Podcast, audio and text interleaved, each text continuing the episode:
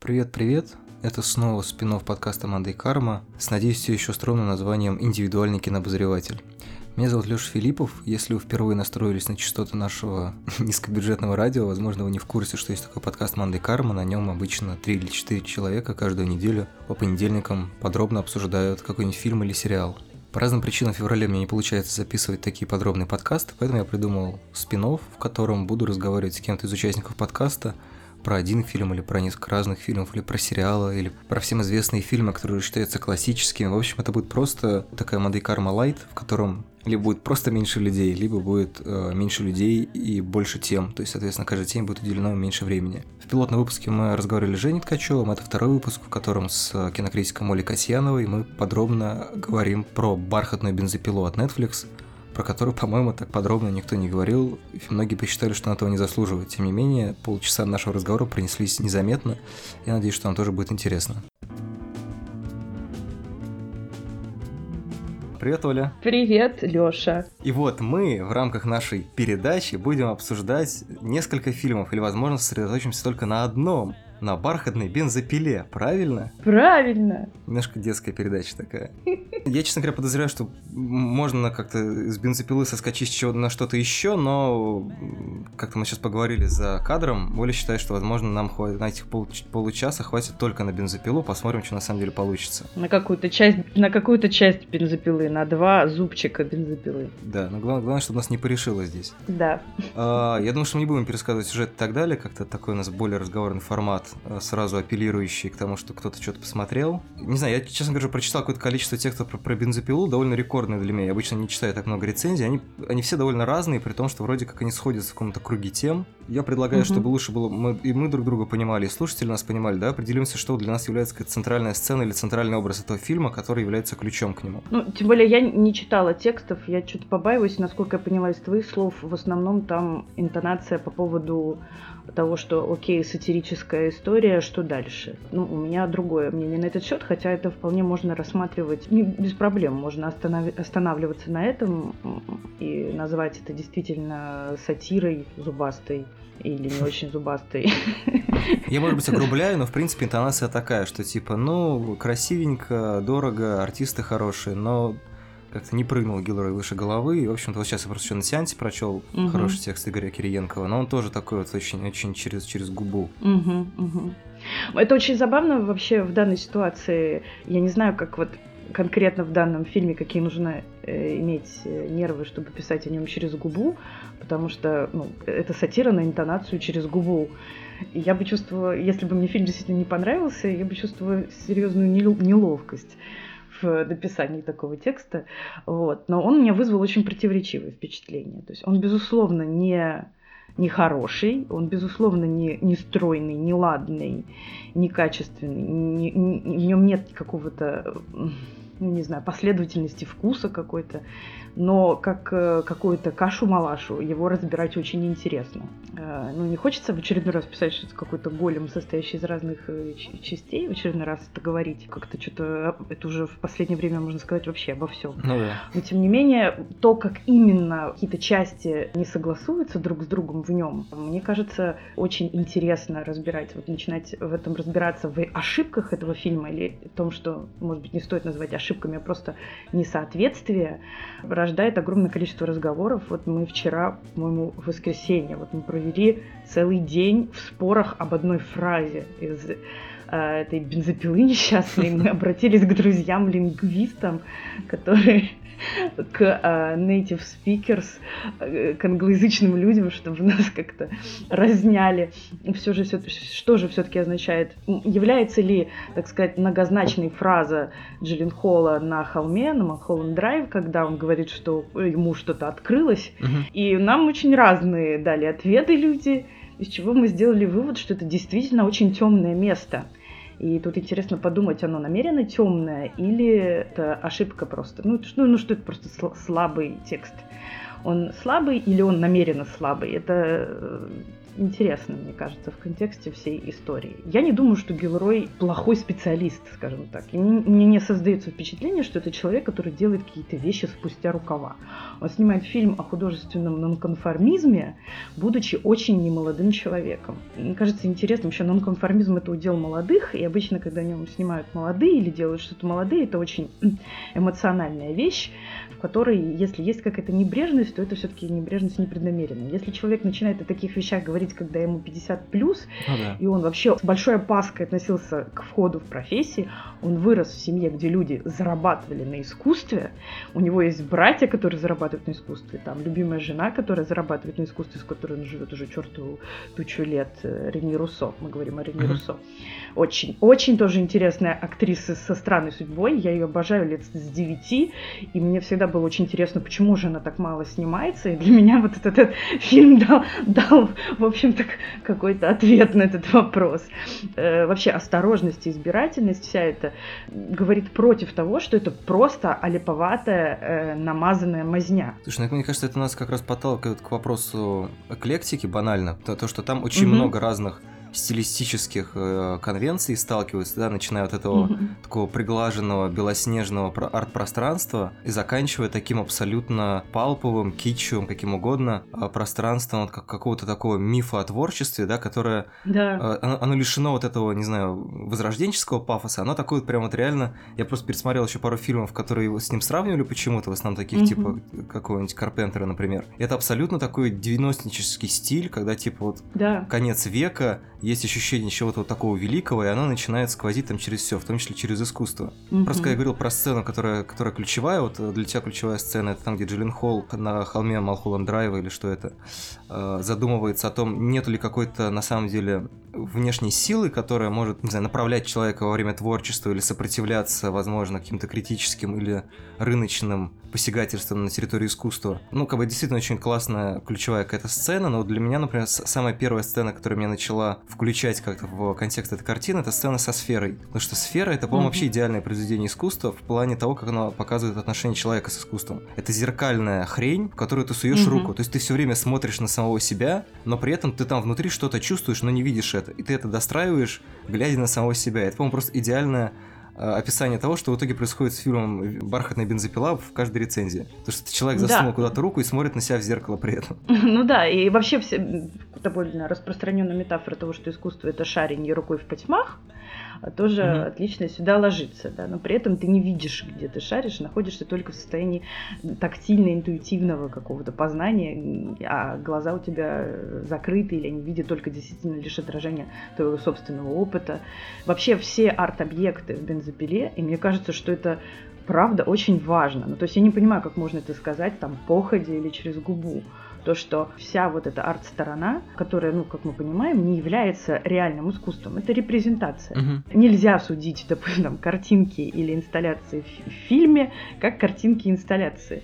Вот. Нужно судить их как кинообразы. И как кинообразы они работают замечательно. Они не выглядят не жизнеспособно, стыдно, пародийно. Они выглядят вот как на уровне кинообраза очень аутентично. Там была шутка про то, что мусор похож на, на инсталляцию. Все, как можно крест на этом ставить. Да. Судя по да. отзывам, это главная проблема, которая все да. тут же ломает доверие к фильму. Сразу к вопросу несоответствий. В одном фильме есть явное ощущение чутья времени, может быть, не, си, не этой секунды, да, искусство, к сожалению, нам, начиная с 20-го, сначала с конца 19 века очень быстро меняется. Угу. Ну, если говорить вот именно об арт-истории, она настолько, блин, параллельно человечеству существует и с такой скоростью движется, очень тяжело в этом смысле. Но окей, но мне кажется, что в этом фильме, в отличие от э, «Квадрата» и каких-то других э, попыток, значит, подтрунить над всем этим миром искусства, искусства, в нем есть ощущение, ну, если не сегодняшнего дня, то хотя бы вчерашнего и позавчерашнего, что уже очень много.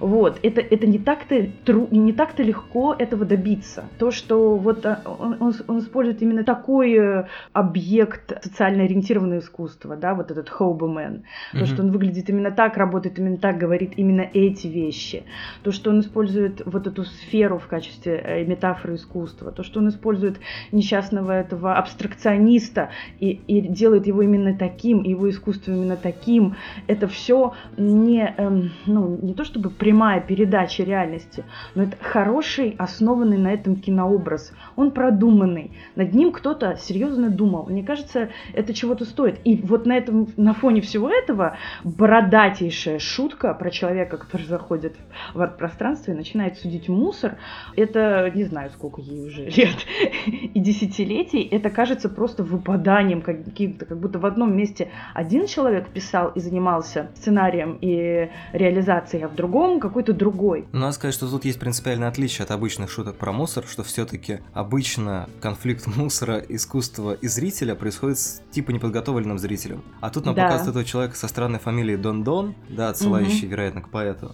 и который вроде да. как э, покупатель этого, то есть, то есть он ценитель, да, и тут когда ценитель не может сам отличить мусор от инсталляции, это, ну, конечно, все равно очень жирно выглядит шутка, но там, мне кажется, есть различие акцентов. Вроде как э, в, во всем этом построении выходит так, что, там, не знаю, зритель и критик, кто угодно, на самом деле не до конца может отличить кучу мусора от искусства и бензопилу от uh, кучи мусора. И в этом, как бы, помимо всего прочего, критический какой-то рассинхрон вокруг фильма. Угу.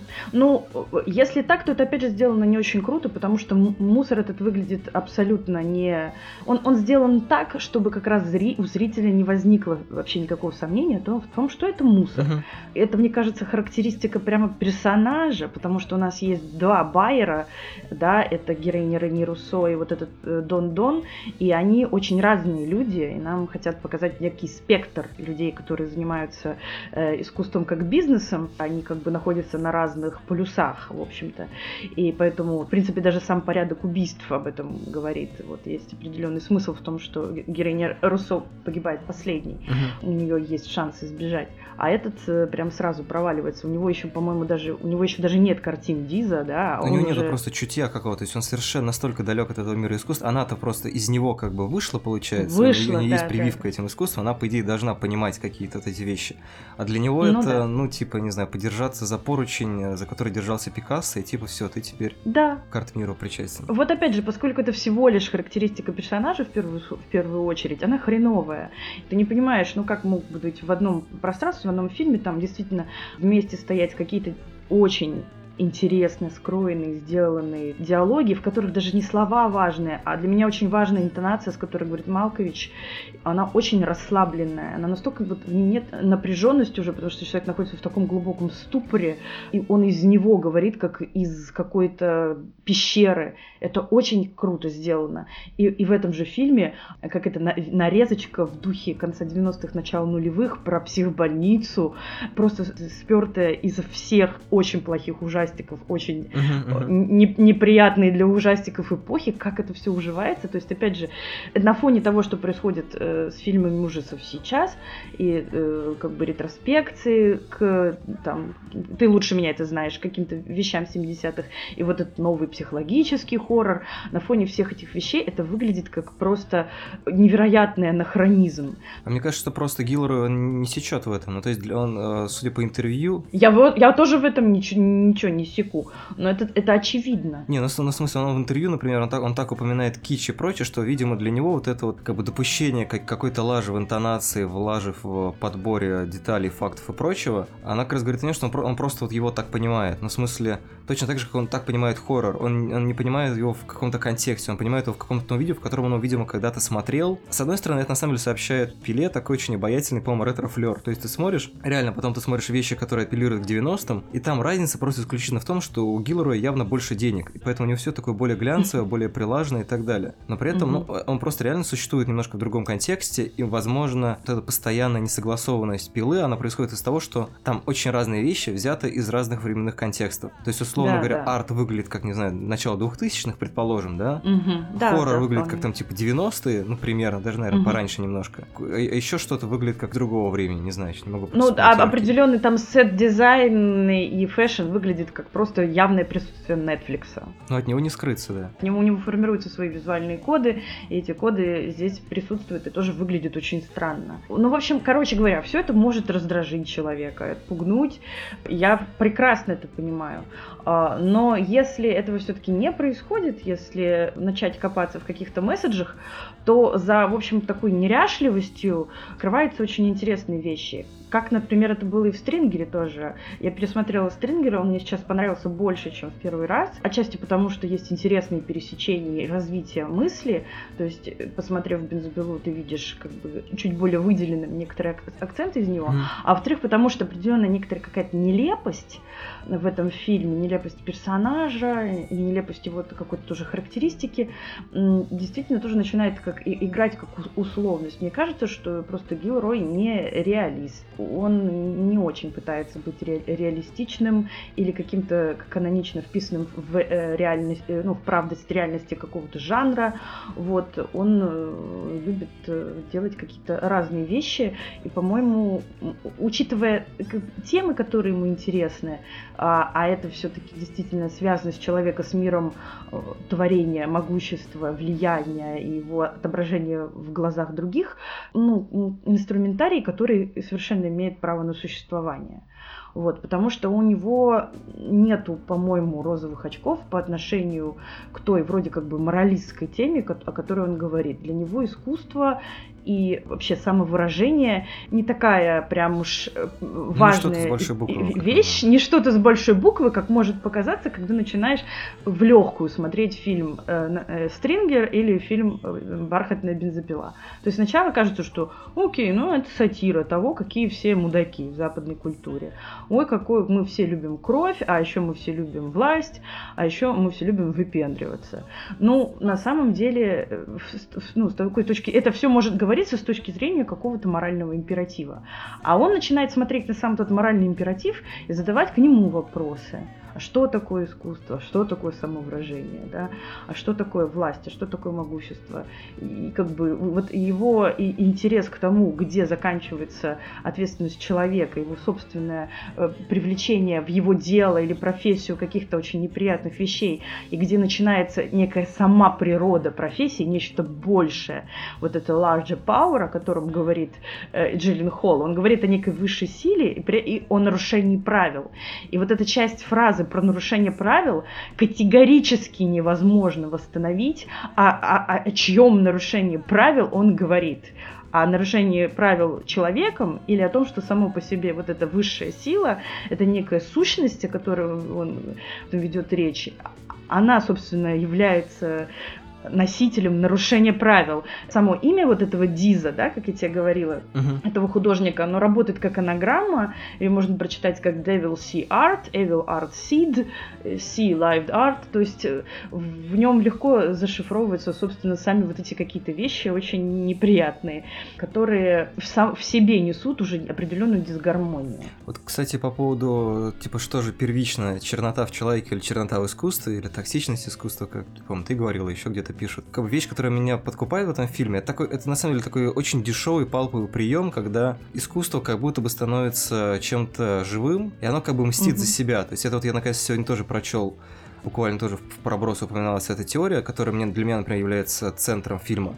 Это то, что искусство, которое просто вот замордовано ярлыками, начиная от каких-то да. тупорылых высказываний художников и заканчивая вот этими красивыми, хлесткими фразами, которыми Морф, который играет Джиллен Холл, говорит просто через раз, он же там, когда он только заходит в эту галерею, он тут же просто буквально начинает фигачить репликами, которые обычно пишут на постерах. Ну, то есть, типа, у него уже мышление mm-hmm. и речь так выстроены. У него птичий язык абсолютно, да, да, да, да, очень специфический. И тут искусство говорит, типа, ребята, вы достали, вы про меня придумали кучу какого-то говна. Да. И начинает как бы реагировать на все это и убивать их. Но при этом, если задуматься, что же тут первично, то получается, что зло было, э, а, появилось в этих картинах не просто от того, что вот этот Ветрил Дис рисовал себя mm-hmm. и пытался, ну, как бы рисовал mm-hmm. какие-то вот, он там, как сказано в этой хронике дурацкой, о том, что он искал какие-то, типа, потаенные уголки человеческой души, вглядывался в нее mm-hmm. и так далее. То есть, ну, это, в принципе, абсолютно не шанский такой мотив взглядывания в бездну. Но мне кажется, да. что что-то пошло прям чудовищно не так. Это когда он начал подмешивать в краску кровь. То есть, соответственно, вот в этот момент происходит какой-то демонический ритуал автожертвоприношения вот этому искусству. То есть, в принципе, искусство mm-hmm. это достаточно эгоцентричная штука. Когда ты, начинаешь, ты да. буквально начинаешь э, сливаться с этим искусством, это вот реально же происходит какой-то демонический ритуал. А мне кажется, да, я тоже да. пересмотрел Стрингера, и мне кажется, что главный герой, который тоже играет Джиллен Холл, это такой немножко злой дух, какой-то, не знаю, дебук, который попадает в пространство, где у него есть просто питательная среда для того, чтобы захватывать больше и больше ресурсов. И он там даже все время тоже говорит mm-hmm. о том, что я смотрю на людей, пытаюсь понять, как они действуют, и перенимаю их механизмы. И вот всегда да, вещь, да, которая да. как бы может использовать какие-то очень человеческие вещи, но не является человеком и не имеет человеческих ограничений, будь то искусство или человек, который, ну, вероятно, в каком-то социальном смысле отличается от других людей, это начинает просто пожирать всю, всю индустрию, профессию, все что угодно. И тут, соответственно, искусство тоже вот таким образом получается все-таки зараженное злом изначально от человека. Причем злом не каким-то его личным злом, а злом его гордыни, я не знаю. И тогда, соответственно, получается тут божественная, прости господи, Никита Михалковская коннотация о том, что талант как бы является некоторым даром, который, с одной стороны, должен нарушать правила, с другой стороны, есть границы, которые не может переходить. И в основном эти границы касаются границы между все-таки автором и его творением. Потому что когда они сливаются, это просто начинается какая-то какой-то паноптиком эгоцентризма и нарциссизма. И потом вот это все идет уже как чума. Да, причем, опять же, э, можно это сформулировать и более мягко. Можно говорить о гордыне как таковой, а можно говорить о невозможности выбраться из травмы, которая тоже является видом эгоцентризма, но совершенно ненамеренного. Иногда угу. психика не в состоянии вырваться из травмы, она в нем погрязает, и весь мир превращает в свою травму. И это тоже похоже, ну, но с, с этим тоже хорошо работает как метафора эта история с кровью. Все-таки человек пережил, типа, непереживаемое горе горы, он полностью сломлен, он заражает своей сломленностью и ущербом все вокруг. Это распространенная модная мысль о том, что ущерб заразен, угу. в общем-то. Это, да, это доказательств и в искусстве, и в жизни в этом огромное количество. Вот. Потом, ну и как бы искусство всегда связано с ущербом тоже, опять же, как мне очень нравится фраза, которую недавно услышала о том, что ни один человек, который занимается искусством, не может быть по определению уверенным в себе. Только неуверенность в себе, только внутренняя сломленность может начать заставлять человека говорить о себе в иносказательном способе искусства. Вот. Во-вторых, э, опять же, вся вот эта моральная э, выстроенная градация хороших и плохих в этом фильме очень хреново работает, потому что вот эти все плохие люди, которые наживаются на искусстве, они тоже очень разные. Угу. Сам по себе Морф это не карикатурный критик, он просто странненький, потому что критики странненькие. Но сначала ты чувствуешь его как карикатуру, приближение, ты понимаешь, что это человек огромной страсти, который один раз оступается по-настоящему. Ну, то есть из, из его принципов, э, то, как он разрушал там жизни людей своими рецензиями, это, это лишь его работа. Как и герой Стрингера, он очень э, невинно на это отвечает. Это моя работа, без всякого опломба, он искренне так считает. Вот. Он, не, он считает, что он делает правильно и хорошо.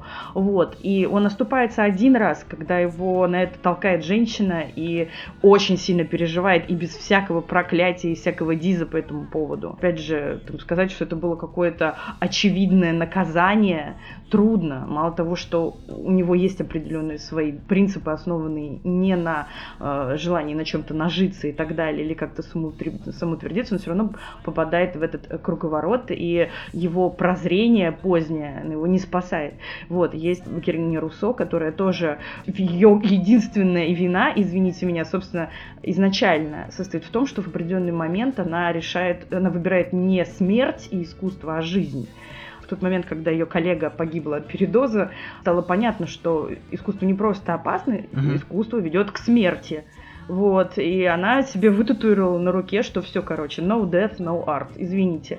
И потом у нее происходит э, определенный такой на, процесс наращивания панциря, и она пытается, опять же, в этом процессе быть человечной, но да, она делает какие-то не очень красивые вещи, она покупает информацию и так далее, но она просто отказывается жить вообще в плоскости, где существуют какие-то ценности, которые провозглашает искусство, какие-то типа благородные. Она, она занимается бизнесом, и тем не менее тоже ее эта вся история догоняет.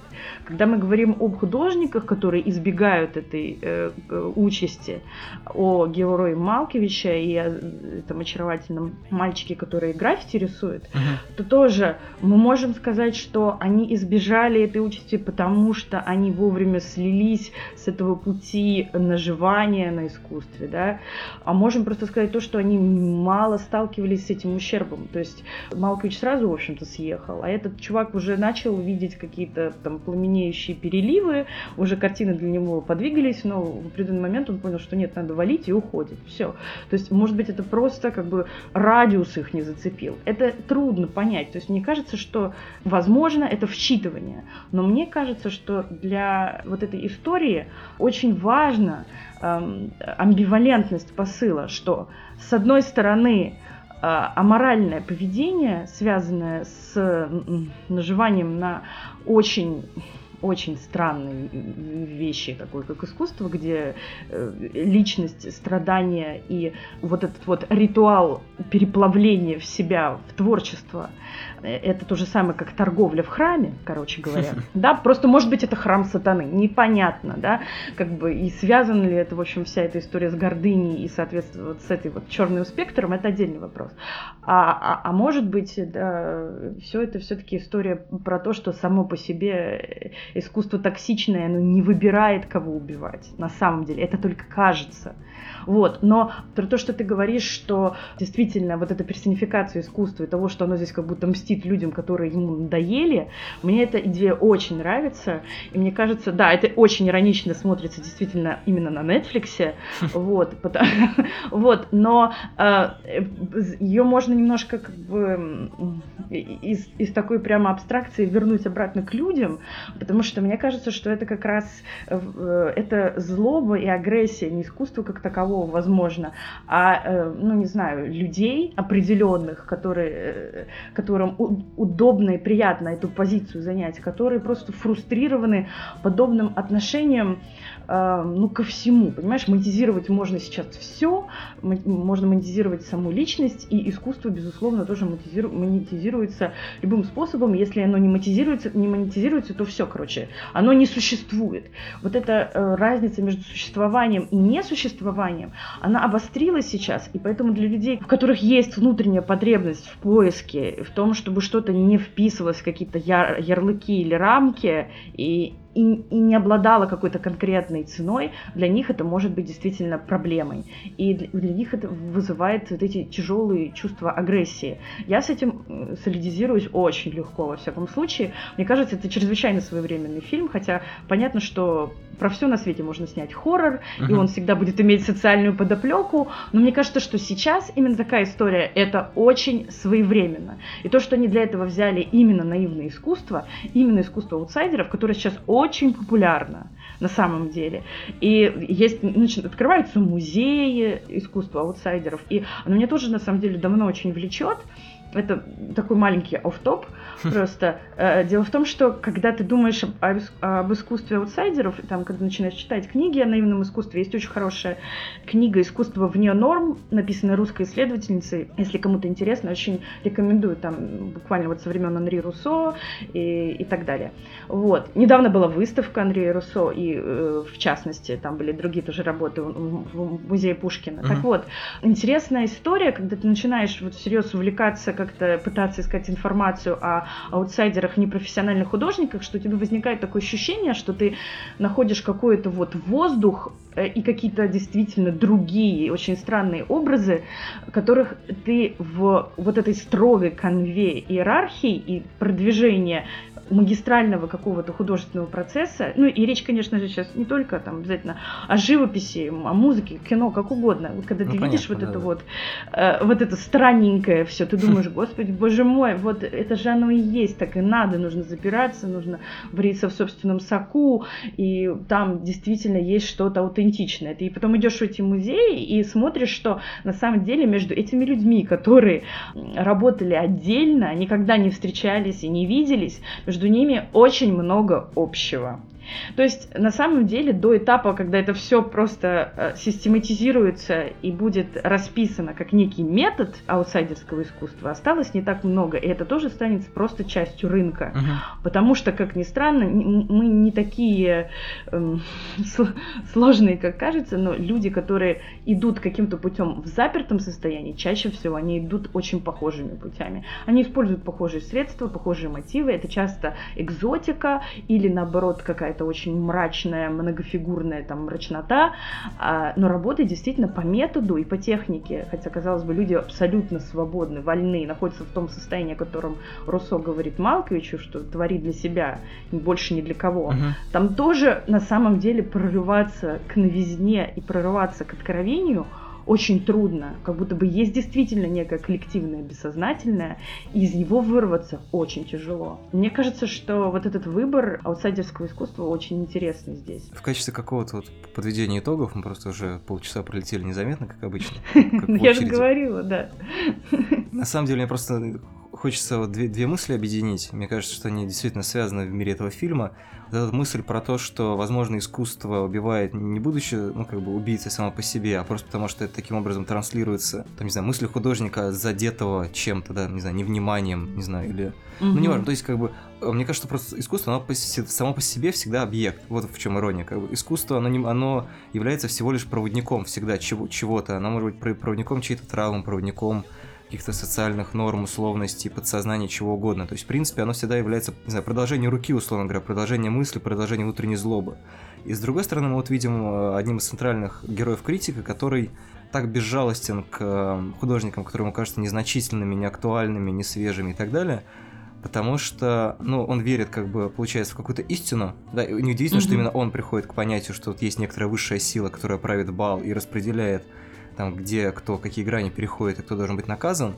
И, возможно, как, раз проблема в том, что, понимая огромное количество художественных миров, понимая огромное количество акцентов, нюансов и всю условность моды и не моды, мы все равно все существуем в каком-то вот в этом пространстве какой-то центральной главенствующей мысли, да, то есть как какой-то истины или правоты. А любое представление о собственной или правоте или о существовании некоторой правоты, оно немножко бесчеловечно, потому что оно так или иначе подразумевает смерть иных мнений. Ну, не буквально, естественно, но фигурально. То есть есть некоторое количество точек зрения, ракурсов или чего-то, то, что мы можем говорить, да, мы понимаем, что их много, но все равно мы их вольно или невольно игнорируем. И тут мы видим, да, что да. вот эти вот все огромное количество отношений, можно ли торговать искусством или нельзя, является ли искусство там какой-то чистой слезой человеческого сознания или подсознания или нет. Вот эти все вещи, они mm-hmm. так или иначе пересекаются, и в итоге оказываются убиты той идеей, которая в данную секунду, да, в секунду моды на наивное искусство, например, оказывается mm-hmm. каким-то главенствующим. Ну, то есть, например, вот, возможно, это так сходится. И поэтому там э, не очень... Ну, поэтому там, естественно, нету какой-то а, одной перевешивающей мысли, все это амбивалентно и при этом эстетически очень-очень разнообразно, потому что, ну, вот там как-то очень много всех этих мыслей и стилей перемешано. Ну да, и там есть очень много разных голосов, которые, вот опять же, нельзя сказать, что они э, какие-то простаковатые. Когда эта девочка Жозефина говорит, в чем смысл искусства, если никто не будет на нее смотреть, ну, конечно, можно над ней посмеяться, а, по-моему, мне кажется, здесь тоже смеяться не о чем. Коммуникативная роль искусства тоже угу. очень важна, например. И это сложнейшая тема. Э, что, что происходит с искусством, когда на него смотрят, и начинает ли она от этого меняться. Это такая же, наверное, тема, как почему, черт побери, когда ученые смотрят на частицу, она, и, ну, вот на эту амбивалентную штуку, которая одновременно и частица, и волна, угу. она вдруг, блин, сволочь, превращается или в частицу, или в волну. А когда не смотрит на нее, то она остается неопределенной. Это такой же, тоже такой же сложный вопрос. Почему происходит эта странная перемена? И что делать с этим, ну, извините меня, да, социальным запросом, необходимостью на компетентное мнение? Джиллин Холл э, в, и, в, и в «Бензопиле», и в «Стрингере» в более, конечно, э, странном образе является является лишь той же самой рукой, тем же самым слугой, да, хотя его там называют богом и так далее, э, определенного социального запроса на иерархию и на объясненность, потому что у тебя не может быть такого чутья, у каждого не может быть такого чутья, как у этих нескольких долбанутых людей, которые в состоянии резонирования находятся каждый день своей жизни. Вот, и он тоже себя в этом смысле привносит в жертву. Ну вот как бы он отвечает на вопрос, почему ты, блин, сидишь на похоронах и оцениваешь цвет гроба, он отвечает, да, это моя работа, я не могу по-другому. Мне нужно то так, иначе будет никак. Кто в этом виноват? Он, общество, которое создает этот вопрос и ленится создавать каждый свою собственную иерархию, как бы порядок мировой, искусство, кто, нету никаких ответов, и мне кажется, что все это разговор очень взрослых людей, которые к определенному моменту просто признали, что они ни черта не понимают. Мне кажется. Просто это очень немолодое кино, но не молодежное, не о молодых людях, не от молодых людей и, наверное, не для молодых людей. Это кино людей, которые уже как бы поняли к определенному моменту, я не понимаю ни хрена. Мне кажется, Вот. на вот этих э, череде вопросов, как боксер-тяжеловес, просто придавив слушателей этими вопросами о вселенной, искусстве и так далее, мы можем закруглиться. Можем, можем. Вот, ну что ж, подумайте над всем этим. Дети, Глядя да. Netflix, да, не знаю, всю оставшуюся жизнь у вас есть время, подумайте над этим, потому что это философские вопросы. Вот, ладно, пока-пока. Пока-пока.